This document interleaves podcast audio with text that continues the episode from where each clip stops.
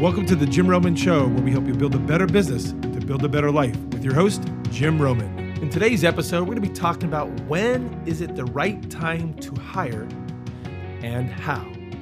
Lately, people have come up to me and asking, Jim, should I hire? Other people, how do I hire? When should I hire?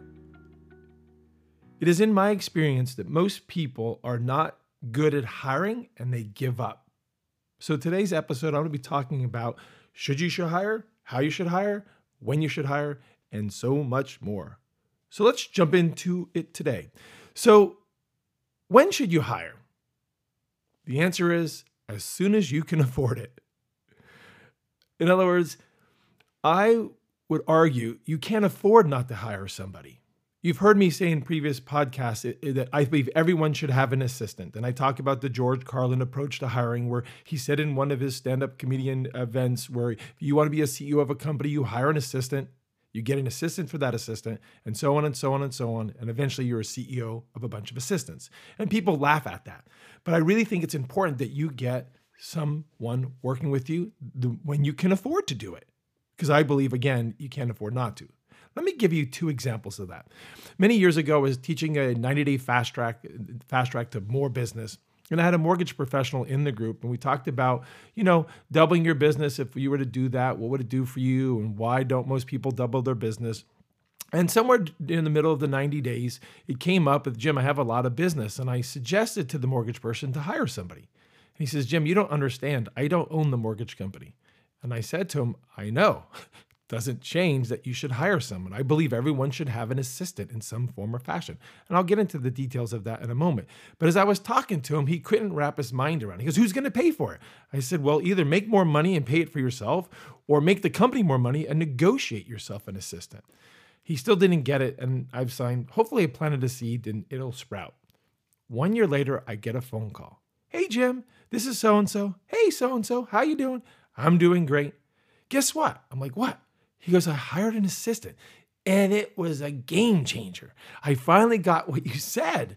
That I have any assistant, I can have them do the stuff I don't want to do or don't have the time to do, freeing me up to build relationships with realtors to get more loans done. I couldn't be happier for him. So I would say the first step is to hire, is to want to hire, and knowing that there's a benefit to that. Well, people will say, well, Jim, how does much does it cost to hire someone? I would say, how much does it cost to not hire someone, to deal with the stress, to deal with all the work that you don't like doing, to not have balance, to be frustrated? Um, I would say it costs you, and it's uh, it, versus it being an investment. Do you know that you can probably get, or not probably, you can get a part time virtual assistant for $200 and $50, $50 a week? Let me say it again. You can find a part time virtual assistant and sometimes even a part time assistant for $250 a week. If you could free up 10, say 20 hours because you have an assistant, what could you do to generate another 250? Maybe even 2500. See, I think a lot of times we get caught up in the minutia and they don't really do the math and what it would take. I would ask you, what is your time worth? The average person's time is worth $100 an hour. So if you're doing $8 an hour tasks, $12 an hour tasks, you're costing yourself money. So again, who should you when should you hire? As soon as possible. How much does it cost? It's an investment. Now, the next question you might be asking me is who should you hire? This is where it really gets really good. So, if you're interested in getting hiring somebody and you can figure out how to make it work financially, the question is really who should you hire? It depends. For example, you may hate doing something, and imagine if you can give it to somebody else, and then you don't have to do it anymore. That'll give you more energy to get more done, probably grow your business, and be able to afford that person more than just part time. They can go to full time. Maybe there's something you don't want to do or you don't have time to do. By giving it to somebody else who loves to do it, then again, it frees you up to do more things, to build more relationships, to build your business. Or maybe you need assistance in generating more business, and maybe you need someone to help you with sales assistant related activities.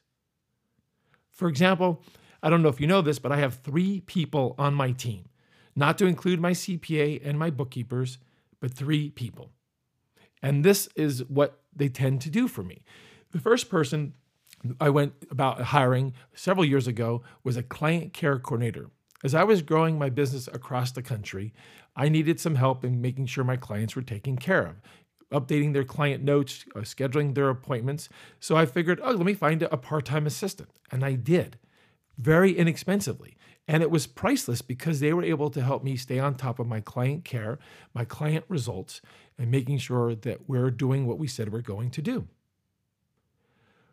You might find somebody for a sales assistant. I know some of my clients would hire some sales assistants because they wanted to generate more sales, but they couldn't because of the amount of time it took. Whether that's setting appointments, in my example, or putting together proposals uh, or other sales assistant related activities. For some people, that's what's getting in the way of them growing their business. So if it were me, I probably consider hiring a sales assistant. One of the things that we recently did is we're developing our speaking division. So in my business at Business Owners Institute, we have three divisions. We have a speaking division where I speak around the country for associations and organizations and clients. We have a training division where we do 90 day trainings, customized trainings for companies uh, and their teams. And then we have coaching and consulting, what most people know me from, and I've been doing that for 19 years. Well, I decided that in 2024, I wanted to build up my speaking division because that tends to lead to my training division, what ultimately leads into my coaching division. So I didn't really focus on it much in the years past. And so I hired somebody part time who was going to assist me in building the speaking division. Someone actually I knew years ago. We bumped into each other during vacation and started talking about the possibility. Come to find out, she actually puts on webinars for clients. I happen to want to be doing webinars for clients. Guess what we're doing now? Webinars. We've done three now, thanks to her and the rest of my team. So here's something I hadn't been doing, wish I was doing, bump into somebody, hire them part time. Next thing you know it, they're helping me take my speaking division to the next level. The most recent hire we had, I think is pretty exciting, very serendipitous, is a new BDM, business development person. I was looking to grow the business uh, this year in, uh, in goals to our next year of our 20 year anniversary. And I happened to bump into somebody who said, Hey, Jim, I have someone I want you to meet that's in job transition. Sat down with them. Long story short, they were looking to help small businesses grow. I love helping small businesses grow, and they came on board. And now I have people in three of my divisions helping me grow the business. So while I'm working in the business, they're helping me grow the business. So you can see by getting assistance and support, you can make a bigger impact. So again, when should you hire? As soon as possible.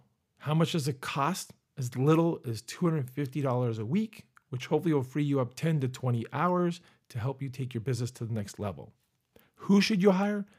Either A, things you hate doing, things you're not getting to, or things that if you did it would help you grow your business or in some cases sales. The last question people ask me is how do you do it right? How do you hire right so that you have successes? In my experience, you have to have a plan before you hire somebody, during the hiring process, and after.